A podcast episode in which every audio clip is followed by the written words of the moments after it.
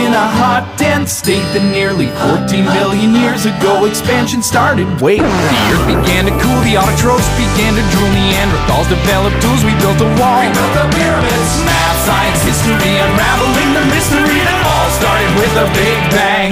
Brilliant. Big Bang Mado. Como siempre, vamos aguadísimos eh, de tiempo, pero la verdad es que lo que nos va a contar va a interesar muchísimo. Mado Martínez, eh, muy buenas, ¿qué tal? ¿Cómo estás? Buenas noches, muy bien. La más moderna, la más moderna del, del programa con sus videojuegos, que no para ella. Por cierto, ¿qué habilidades? Eh, porque es importante, da habilidades, genera habilidades el mundo de los videojuegos. En tu caso, ¿cómo ha sido? Pues mira, yo siempre digo que uno es más feliz si, se toma la vida como un videojuego, porque realmente donde otros pierden la calma o se frustran o vas a un sitio y de repente está cerrado o empieza a llover o tienes un accidente o te surge un obstáculo, se te pincha la rueda, yo siempre digo misión fallida. Se me lo tomo como en un videojuego, porque en los videojuegos en realidad eh, pues siempre hay un montón de misiones que fallas, que vas a buscar al mentón para que te dé una cura contra el vampirismo, pero no la logras de una, te pide que primero le consigas un ingrediente, no está en su casa, resulta que mataste, yo que sé, antes por error a, ese que te tenía que ayudar y ya no hay vuelta atrás. Vamos, que en los videojuegos a veces las cosas tampoco salen, tampoco salen como uno, como uno quiere. y, y lo bien que te lo pasas tú matando y, y consiguiendo todas las misiones que te van ahí saliendo. Claro, pero si es que eso es lo que pasa, que uno al final eh, pues aprende que por muchas veces que falles la misión siempre puedes intentarlo otra vez, intentarlo otra vez en los juegos, en los videojuegos fallas tantas veces, pero aprendes que cada fracaso es una forma de aprender, también aprendes a no rendirte, y cada vez que lo intentas eres más constante y más resiliente. No importa cuántas veces falles, siempre puedes aprender y mejorar. Y tomarme la vida como un videojuego, pues también me motiva, me hace sentir pues que soy la protagonista de mi propia historia, el viaje del héroe que hablábamos la, semana pasada. Y sí, de habilidades que decía que decía Bruno. Mira, no sé si visteis que la semana pasada o la otra fue noticia un chaval de 13 años que se ha convertido el primero en pasarse el Tetris. O sea, nunca nadie lo había, lo había logrado esto, solo eh, una inteligencia artificial. Y una periodista, no me acuerdo si era de la BBC o de dónde, eh, le dijo, anda, sal a ganar a la calle, que eso no es ganar. Oye, ¿qué, pero qué prejuicio más grande. O sea, mira, querida, querida periodista, que los experimentos demuestran que el Tetris es un videojuego que ayuda a lidiar con el estrés postraumático, que es lo que además tenía este niño que recientemente había perdido a su padre y le dedicó la victoria al fallecido. Y en segundo lugar, los videojuegos mejoran las habilidades cognitivas, la memoria, los reflejos. La ciencia dice que los videojuegos mejoran la capacidad de atención, la resolución de problemas, el pensamiento estratégico. Y sí, también las habilidades sociales, la cooperación, el trabajo en equipo, la comunicación. ¿Por qué? Pues que, mira, yo cuando juego al Resident Evil, por ejemplo, con mi amigo Xavi, que él vive en el Reino Unido, ya os he hablado de él algunas veces. Bueno, pues resulta que cuando nosotros estamos jugando a Resident Evil, eh, pues mm, estamos compartiendo la misma pantalla. Él con su personaje de león, yo con mi personaje de Elena, luchando contra una horda de zombies, explorando el entorno y tratando de llegar al objetivo, ¿no? De cumplir la misión. Bueno, pues tenemos que coordinarnos, tenemos que velar por el otro, resucitarlo si alguien lo ama. Hacerlo en, equipo. Trabajo en equipo, eh, levantarlo para que suba el muro y luego él me pueda abrir la puerta desde dentro. Es decir, tenemos que hablar, trabajar en equipo, coordinarnos, cuidar el uno del otro realmente si uno va por su lado, si eres egoísta, si eres individualista en este juego, estás perdido, ¿no? O sea, eso no, no, puede ser. Y una de las cosas importantes que tenemos que decir en los videojuegos es que ayudan a luchar contra la diversidad. Eh, pues a favor de la diversidad, eh, diríamos. A, luchar pues contra la, diversidad, no, perdona, a luchar contra los que acusan a la diversidad. Eso, los que van en contra de la diversidad. Pues mira, sí. Pues en los videojuegos todavía hay mucho que hacer, pero cada vez hay más personajes protagonistas y desde luego yo creo que son los que más están también rompiendo techos de, cristal. Puede Menos ser quien quiera, por ejemplo. Por ejemplo, en Baldur's Gate, en Dragon Age, en Skyrim, eh, puede ser un orco, un elfo, un humano, un goblin, un hombre, una mujer, un binario, pansexual, bisexual, lesbiana. Flirtear con los personajes aliados que estarán por ti o te darán calabazas, como en la vida misma, ¿no? Pero bueno, la diversidad de razas, de culturas, de géneros es absolutamente enriquecedora en los videojuegos. Claro, pues muy bien. Yo recuerdo una de las últimas eh, que hicimos de temas de videojuegos que te reíste de mí porque en vez de Game Over dije Game Power. y dijo, pero tú cuando has jugado, dijo, no es que me sonaba. Oye, y no sonaba el puede, Game Power, que es el que Claro. Game Over. y no puede ser en ocasiones o pueden parecernos eh, violentos.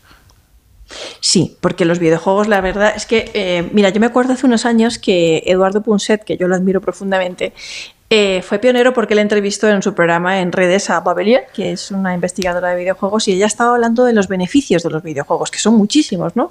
Eh, y son los videojuegos que son violentos. ¿Y por qué es bueno que sean violentos, ¿no? Eh, que si te das cuenta, toda la historia de Occidente, la literatura, eh, pues nos habla de, de historias épicas, de luchas, de batallas. Yo creo que la violencia en los videojuegos es un tema siempre complejo, pero lo cierto es que puede ser un medio para explorar temas muy difíciles y complejos y potencia el desarrollo de habilidades cognitivas. Es lo que decía esta investigadora que entrevistó Punset Babelier y muchas otras investigadores que trabajan en el tema de la violencia de los videojuegos, que, bueno, pues por ejemplo, Call of Duty, que es un videojuego de pegar tiros, básicamente, matar, matar y matar. Lo más importante, que no te maten, ¿no? Y pues al final es una de las sagas bélicas más jugadas de la historia pero trata sobre las consecuencias de la guerra. O sea, el juego muestra el horror de la guerra y el costo de la violencia. Muchos de los títulos estaban ambientados en la Segunda Guerra Mundial. Otros videojuegos como Far Cry, ¿no? que a mí me encanta, en los que también tienes que matar, pues lo que está haciendo el videojuego todo el rato es empujarte a reflexionar sobre los gobiernos dictatoriales, los peligros de los fanatismos, los narcoestados, no sé. Realmente son, son, son videojuegos que más allá de promover la, la violencia, lo que hacen es advertir sobre los peligros de la violencia, ¿no? Y una de, una de, las cosas importantes que tenemos que señalar es que aparece una cosa que tiene que ver contigo, que se titula y tiene que ver con el mundo de los videojuegos, Mi avatar y yo, o yo. Mi avatar y yo, sí. Es un docu-reality que hemos eh, hecho aquí en Colombia. Yo he sido guionista, soy la presentadora, se estrena este mes. Ya nos han postulado a los premios India Catalina eh, y, y, bueno, a lo largo de 14 capítulos nos metemos en la vida de un gamer, un profesional, un aficionado, de todas las clases, edades, 14 jugadores aficionados, madres, hijos, abuelos que juegan con sus nietos, gente que se ha rehabilitado y ha salido de las drogas y de una vida de barrismo de la calle gracias a los videojuegos, gente que ha superado depresión, ansiedad, miles de cosas, o que ha conocido al amor de su vida, o que ha superado un, duelo gracias a los videojuegos.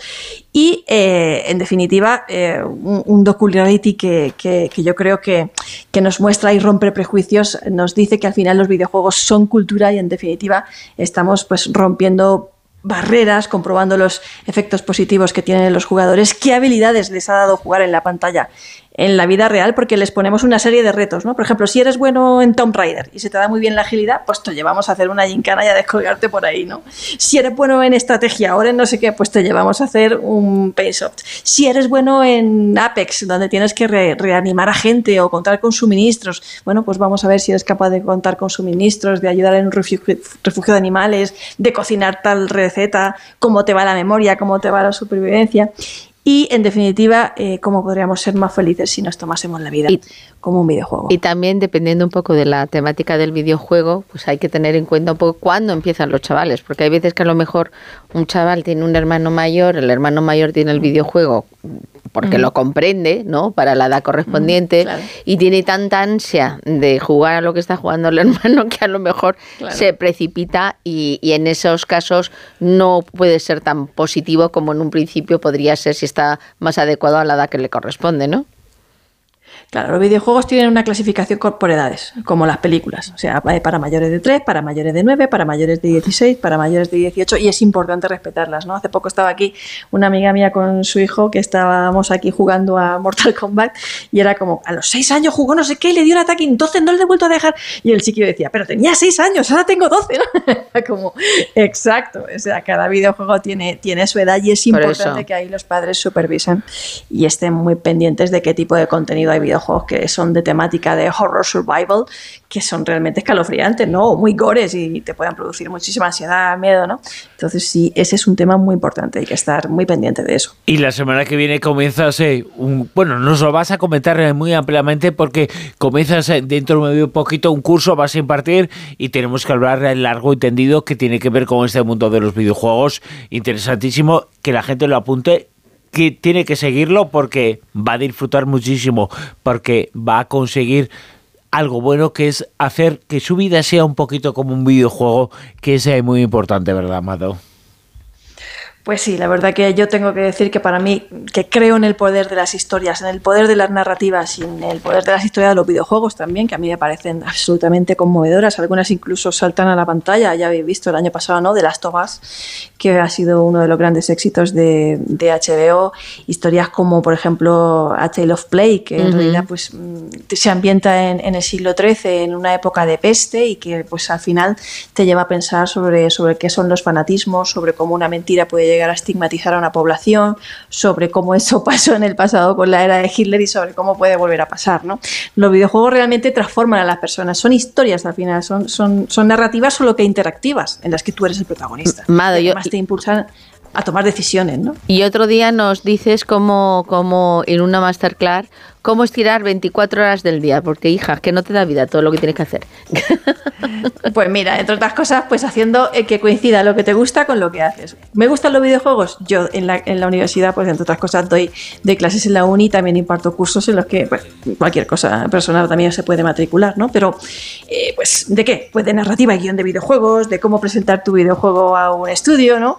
Entonces, por, ejemplo, el próximo 5 de febrero vamos a empezar un nuevo curso este de, de, cómo llevar a tu videojuego al siguiente nivel, cómo presentarlo a un publisher, cómo pues, hacer un game design. Pues ya no lo contarás, ya no lo contarás, ya nos Exacto, cuentas, ¿vale? Muy prontito. Ahí dejo la información en Twitter. Por supuesto, y lo contamos ya mañana y la semana que viene. Mado, gracias. Hasta mañana. Un abrazo grande. Chao, chao.